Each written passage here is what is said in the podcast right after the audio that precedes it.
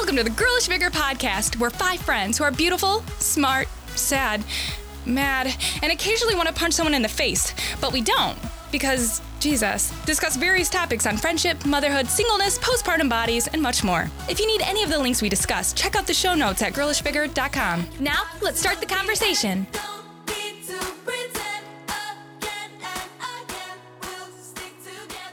Welcome to the Girlish Vigor podcast. You guys, we are so excited about our guest today, Kati Thompson. Kati, welcome. Thank you. I am thrilled to be here. That's so great. Um, okay, so Kati, for any of our listeners who may not know you, can you just kind of give a quick bio? What are you doing? What have you done? What are you planning to do? Just kind of give us whatever you want to share. Yes. Um, I have done all kinds of different things. So get ready. This is going to sound like none of this goes together at all, but this has been my journey. So, and it's fine. Um, so I went to college uh, at Bowling Green State University, and I still live in Bowling Green, Ohio. I love it here. Um, studied business and marketing, and honestly, I don't even really know why, except for the fact that someone mentioned something about marketing when I was in high school, and I thought that sounded cool. And so I decided that was going to be my major, went for it, never changed my mind. And um, halfway into my college career, met my husband. Actually, I should say I met him long before that, but we started dating then. And um, that was actually a whirlwind. We like dated for eight days, then got engaged, then got married five months later. I love that. I love that so much. Yes, it was great. Um, shocking. He called his parents and was like, "Hey, I'm getting married," and they were like, "To who?" Um, yes, but we're 15 years in, and it's been great. Kati, can you tell me more about that? When did you and your husband get married, and do you guys have any kids? Um, got married when I was 20 and was still in college. And um, we still decided to start a family pretty quickly. So we had our first daughter, London, when I was 22. And um, I had just graduated from college at that point. So I like walked across the straight stage at college graduation with this giant pregnant belly. And yeah, I was cool with it, although did kind of want to like flash my ring a little bit just so people didn't know like I was married.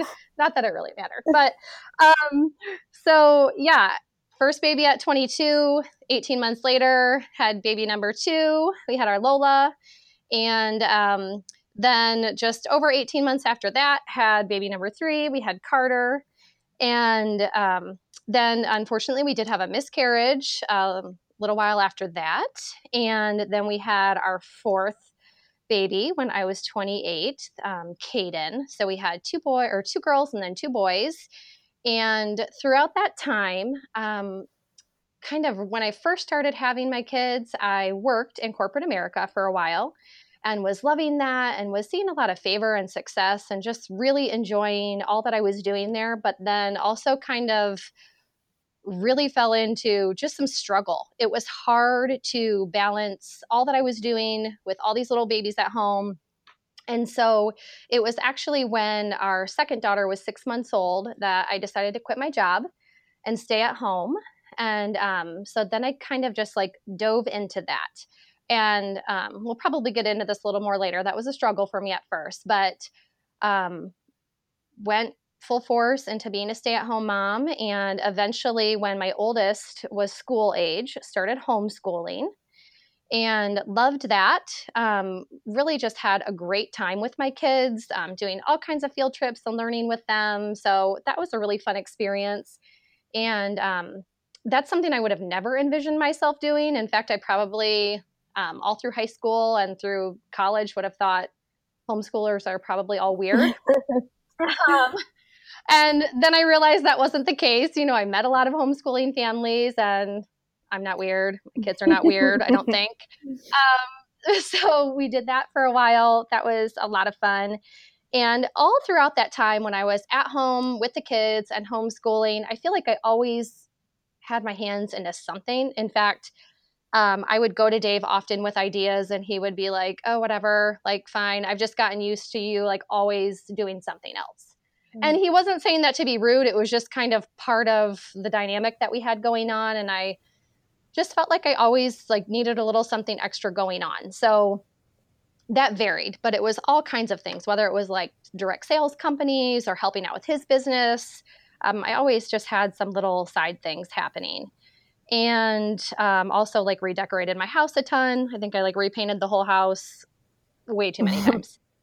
Um, can you tell us more about that? Um, I want to know more about your kids. I understand you and your husband are involved in fostering. Can you tell us more about that? So, when our youngest was three, we um, just really felt like we had been confronted with um, just the enormous need for foster homes and the incredible amounts of children that were flooding into the foster care system because of a lot of the drug epidemics and things like that. So we got licensed and became foster parents, and we've had several kids in and out of our care over the past three years. Um, and we are actually in the process of adopting um, two children that came to us through foster care. So we are adding another girl and another boy to our family here, hopefully. We're hoping by the end of September. So that's really exciting. So we will officially have three girls and three boys. And the fun thing is that um, our adoptive daughter and son are the same ages as two of our bio kids. So it's almost like we have two sets of twins happening in our house, but um, just in a different way. And so, um, just lots of mothering happening in my life through that season. Kati, I love that. Um, so, fostering has been something that a few of us here have been considering um, and even doing. So, it's fun to hear other women's stories and hearts behind um, their reason for fostering. Uh, so, Okay, so I kind of want to switch gears and talk a little bit about your business. When and why did you start Eden? Two years ago, actually, because it was in the winter, it was kind of like two and a half years ago. It was in January. And I remember I needed an outfit to go somewhere. I don't remember what event we were going to, but I only had time to kind of bop around Bowling Green. I didn't have time to go to a mall. And so I went to the only store that we had, which was TJ Maxx. And I love TJ Maxx for what it is, but I was frustrated with like rifling through all those racks. And I came home and told my husband, why do we not have any boutiques in this town? I should just start my own store. And he was like, okay, whatever. and um, so I just like moved on with my night, but then I could not get that out of my mind. And so three days later, I went back to him and I said, I really think this is a good idea. I actually think a store would be viable in this community. And his exact words were like, oh, crap. he just, he knew when I get my mind on something, it's no turning back. And, um, he said he followed the oh crap with write the business plan, see if this could work. And so that was in January. And I did the really, really hard work of writing a super detailed business plan and really investigated all that it would take and all that it would entail and um, contacted different landlords in downtown Bowling Green to figure out if spaces were open and kind of just um, like let each step follow another. And um, then I felt like the idea was good. Um, it was being well received by other people in the community. And so then it was like, well, how are we going to finance this thing? And so I heard of a grant program um, in Bowling Green called the Revolving Loan Fund. And they basically want to attract businesses to the community. So they lend you 50% of your funds through an application process. Um, and so the application was like literally one of the most intense things I've ever had to do. It was so much paperwork, but I applied for this grant and we got approved. And so um, that 50% was what we needed. We invested the rest through a lot of hard work and sweat equity. And um, I opened the doors to that first store in August of 2016. And um, a year later, opened a second store in Sylvania, Ohio in August of 2017. And so here we are, almost two years in. And um, Kati, did you always want to do this? Has this always been a dream of yours? No, I just like thought of it one day. It had never occurred to me before that time. And it's just kind of amazing. So I feel like uh, there's no rhyme or reason to this pattern of my life. There's been all these different things. I have loved them all, and I am just really enjoying where I'm at right now. It's great. I love that. Kati, I just am sitting here like amazed by how I just, you could not embody the idea of girlish vigor any more perfectly. I mean, first of all, you're an idea woman, which is a courageous woman, right? Like you, in so many ways, have responded to all of the things in your life with so much courage. Even the idea, I mean, I wrote down as you were talking, I mean, I was writing down a million notes because everything you say feels like gold to me. But um, you mentioned that when you were working in corporate America, you saw favor there and you still laid it down for your family. That screams girlish vigor to me. And then and then the idea of you i mean being an idea woman you think a big picture but then your husband says write a business plan and that's detail work. That's like nitty gritty like my worst nightmare.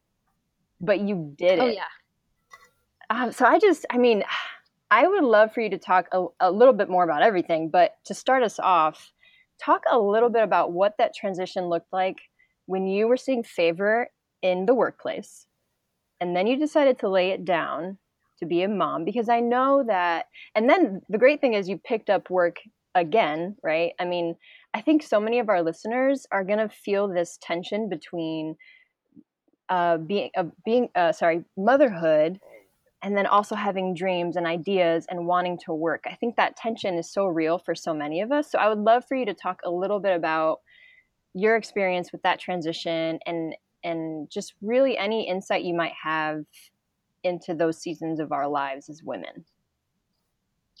Yeah, I think um, that's it's such a great point to kind of hone in on because honestly, that was probably one of the hardest seasons of my life, and um, I felt like I came out of college with all this ambition, and you know, you feel like you can conquer the world, and I was working in this huge corporation and um, just I I loved it and um, I did something really simple within my job. I, I, didn't know it was so effective at the time because it was just part of who I was. But every day I would go to the um, the partner who I had to report to at the end of the day, and I would say, "I finished everything I need to do. Is there anything else I need to do for you today before I leave?"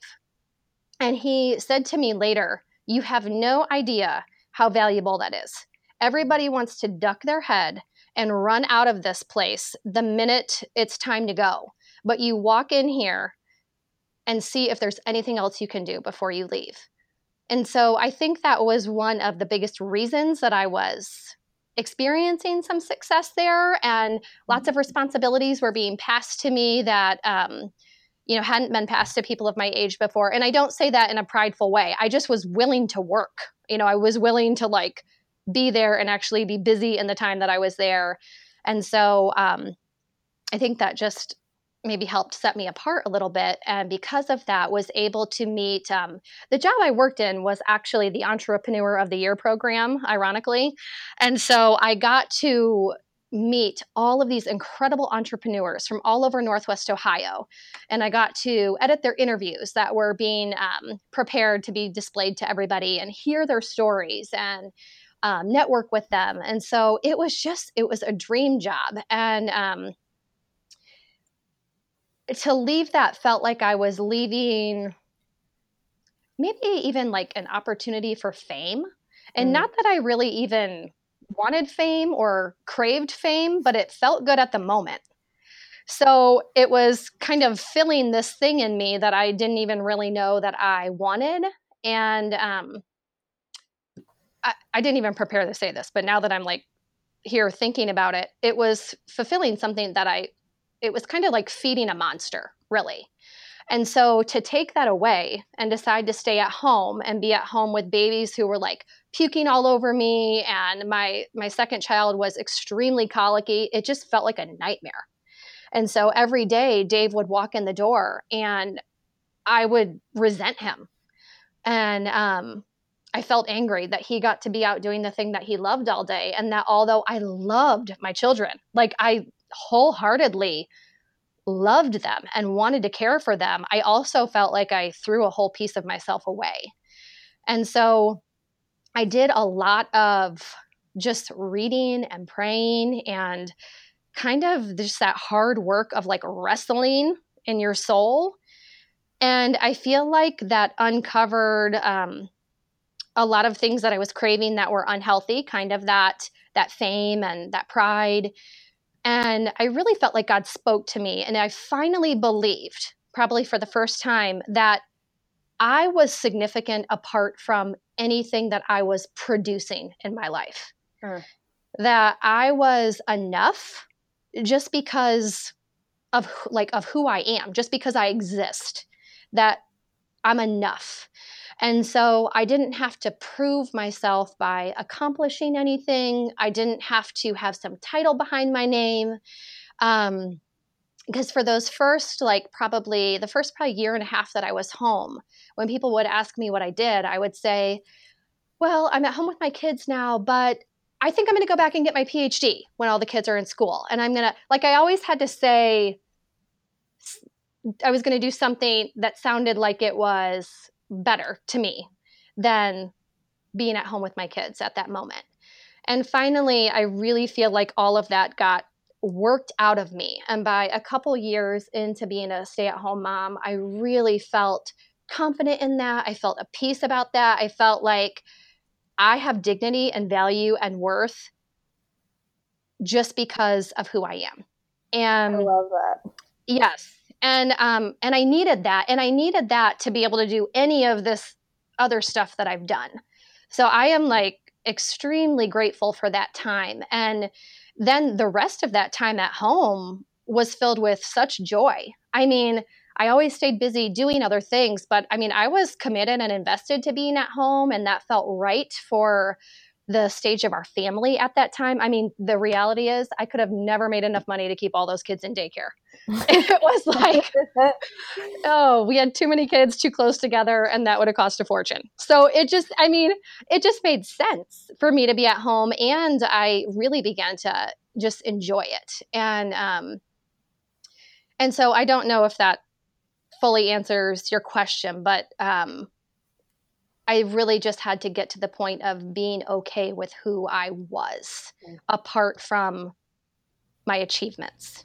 Yeah. Kati, I wish uh, you could see me over here. I'm literally like raising my hands, like preach the word, girlfriend, because you you're speaking to me right now. Like I can't. I mean, I feel like we've all experienced this in some way, but for you know, especially if you can relate to me at all, um, which it sounds like you can and if like learning and growing and educating yourself and getting out there and challenging yourself is really important to you you just like you know for some seasons cannot relate to those women who are like i love being a stay-at-home mom. It's my favorite thing in the world.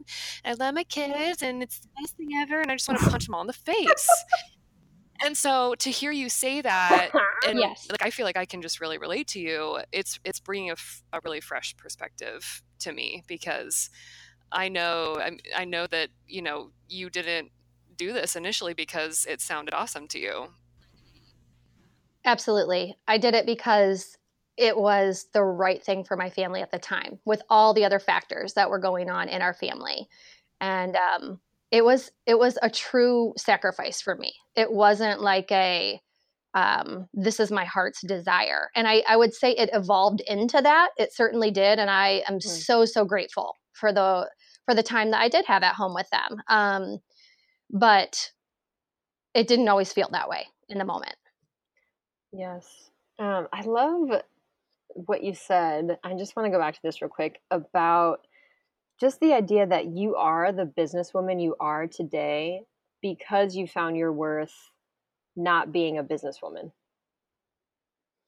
Yes. Uh, that honestly, everything hinges on that because I can take risks today because I'm really not afraid of failing. Mm. It doesn't matter. So, like, what if my business fails and I have to close these doors and I have to tell all of you, well, it didn't work? That really does not change anything about me. Like, I'm, I'm secure in who I am. And um, those lessons were learned hard early on. And so now I feel like when when people might say, "Oh, you're so brave" or something, I think I'm I'm really not brave. I'm just not um I, am just not afraid of failure anymore. You know what I mean? I, I, none of that matters in the long run. Yep. Um, I don't know if anybody else wants to jump in with any thoughts or questions, but I, I do have a question about just one thing you said real quick because I think a lot a lot of us might feel this whether we are staying at home or we work part time or something. Can you talk a little bit about the resentment you felt towards your husband when he would come home being very productive? How how did you work through that? How did you invite him into what you were feeling? I mean, I, I don't want to. I don't know if anybody else has any other questions before we go there, but but I'm curious about that. Okay, so this is hard stuff. Um, I felt like sometimes, okay, I should say this first. Like, I love my husband. He is amazing and he is like a really strong, dominant personality. We both are. So he often says to me, it's a good thing you married a strong man because if you married someone that was weak, you would have run them over. And I'm like, yes, that is true. But with that said, we're both pretty like aggressive in our opinions and we don't hesitate to share those. So we have a lot of really healthy like fights, I would say. And that's not like yelling and throwing things. I just mean I'm not afraid to come to him with how I'm feeling. So there were times early on when he would get home and I would have been home with the kids all day. And I'm like, mm-hmm. I am leaving. I'm going to the store. And he's like, which kids are going with you? And I'd say, none of them. Nobody is coming with me. I am going by myself. And, um, you know, he would just kind of look at me like, okay, all right, see you later. So just some of those where I had to also be um, firm and like forthcoming about what my needs are. Like I you can't walk around being all frustrated and never say what you need. You know what I'm saying? So like I feel like that really helped us and helped me kind of that didn't sound very inviting. That sounded like I was telling him what to do. So that you're like, how did you invite him in? Oh, I just told him. Um, but but yeah, I mean, in all reality, I think there just has to be a lot of honesty. And he also learned to really respect um, my friendships. Yes. Kitty, what were your friendships like during that time of your life? Um, my friendships are extremely important to me now, but I would say, especially in those times that I was home all day with the kids, my friendships were like golden to me.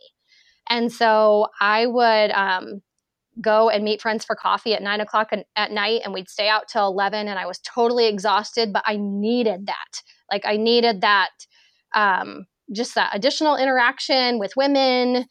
And um, at first he would kind of be like well how long are you going to be gone? and this and that. And just i i guess it would have been easier for me in those times to give up and say this is just too hard I'm just going to stay home because then I don't feel guilty. But instead of doing that and like, I need this, I need to go. And eventually, then he also realized like she is, she does better when she has this. So then it turned from, mm-hmm. well, how long are you going to be to go have fun? I got the kids, you know, stay out as long as you need. And so I feel like that was kind of an evolution for us where I had to keep maintaining what was healthy for me, obviously, with respecting him all along the way. Like, I'm not saying that to say that I never heard him or like accommodated what he was needing as well. But um, I also had to like fight for what I needed. Because that did and, not, sorry to interrupt, Kati, but like that did not come naturally yeah. to him because he does, he has such different needs. Totally. He, um, the crazy thing about Dave is he loves people. Like he's the one that will stop and talk to everybody when he's out. But when he gets home, he wants to stay home. He's like done for the night. He's tired. And he would walk in the door and be ready to chill. And I'd be mm-hmm. like, okay, what are we doing? What are we going to go do? Who can we go see? And he's like, I'm whooped. I just want to stay here. And so we were constantly like walking that balance between him sacrificing some, me sacrificing some. And we had to meet in the middle a lot. And it was hard. It wasn't without its conversations and its frustrations.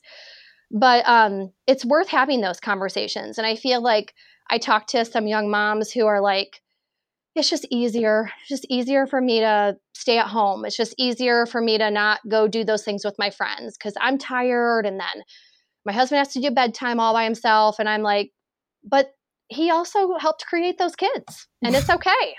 he can do that bedtime thing. He and can so, survive it. He can survive Yes. that time alone. yes. And so I, I think that's a big encouragement from me to moms who are with young kids and in the trenches. You you don't have to totally lose yourself in the midst of motherhood. And Mhm. it's worth fighting for in a healthy way. I love that so much. I love the idea that the more openly you communicated, it wasn't just him, you know, sacrificing and doing bedtime so that you could go do your thing. It was actually him igno- like realizing that when my wife is able to do these things, it's better for the whole team. Like she can come back rested and rejuvenated and Yes. love our people well the next morning which then means that I'm not coming home to a completely depleted situation. Like it's just this ongoing river that's flowing into each other and and it's it benefits everyone when there's this open communication of expressing what we need and I love that. Yes, absolutely. Is Dave a business owner also? He is. Um, he is a contractor. So he started his business right out of high school. And um, so he's been doing this like 20 years now. And that that's definitely a balancing act. Um, so we, I mean, he's always been self employed. And obviously now with both of us being self employed, um, it's a lot to juggle, but we figure it out somehow. What was it like going back to work and having that role shift where you were more of the caretaker of the kids and then all of a sudden you're at work and so you're splitting everything? Yes, um, I will give you the exact words. Um, so when we're talking about opening the store, and I wrote the business plan and kind of figured out like maybe how much I would need to work and all that kind of stuff. I remember sitting down with Dave, and he's looking at me and he says, "This means I'm gonna have to like do more around here." Mm. And he wasn't saying that like, oh, yeah, so I get to do more. I mean, it was a legitimate like, okay, if you do this, that means you can't do XYZ. And you've been doing XYZ. I was home for nine years. So it's like for nine years, he would come home and dinner would be done and all the laundry was taken care of. And, you know, I was I was home all day. So I had time to do that. And he never had to think about it. And I did all the like running of all the kids. And um so we hashed that out hardcore on the front end. And those were some hard conversations because we had to have the hard conversation of is this worth the sacrifice for our family? Do I really want, on his part, do I want to do this extra work? And he had to sort through that in his own life. Like, am I going to support my wife in this? And not just support her, like, yeah, okay, go for it. But I mean, really, like, I am behind you. And by being behind you, that means I'm, I have a different set of responsibilities now than what I had before. And I feel like it was really helpful to have some of those hard conversations. And some of them were kind of painful because uh, there was some of those where he was being honest with me. And I felt like, why wouldn't you want to do this for me? You know what I mean? Um, and he's like, I'm just being honest. Like, I have to be honest about the fact that I haven't had to make dinner for everyone in nine years. So that's going to be different for me. And um, allowing each other to be honest with those feelings and for me not to jump down his throat um, with his honest feelings and for him not to jump down mine, but to be able to work through those together. And so, because we were able to do that, when we opened those doors to Eden, he has been behind me 100%. I mean, I cannot say enough about him. And his enthusiasm for like being engaged with our kids and I mean uh, no joke there's been times I've been in my store and I have left something in my car and I cannot leave my store because I'm the only one in here and I will call him and say, "Do you happen to be driving through Bowling Green? Can you stop out in my parking lot and bring me that thing in my trunk?" Right. And he will pull up, stop in the parking lot, bring me the thing in my trunk sacrificially without being like, I did not have time for that today. You know what I mean? He loves me and serves me well. And um, I feel like we've had to grow into doing that for each other. There's also times when I'm up taking a kid to a doctor's appointment and he calls and says, I have tile on hold at the tile shop. Can you please just get that for me while you're out? And it's like the last thing in the world that I want to do. But of course, I'm going to go do it because we sacrifice for each other. Mhm. And so um, I feel like that's what that has looked like for us. It's allowing each other to say the hard things without getting angry or defensive. I mean, there's a little bit that comes out with it, of course, but to to be able to be safe enough with each other to say the hard things and keep talking till you reach an agreement. So good, man. Mm. I'm having So a good. counseling boner Yeah. over here. Kati, uh, Sarah is a is a is a counselor, so that's what that's what I meant by that. I have never heard those words put together before. and Welcome to pretty Girlish fantastic. Finger. Oh, it's amazing.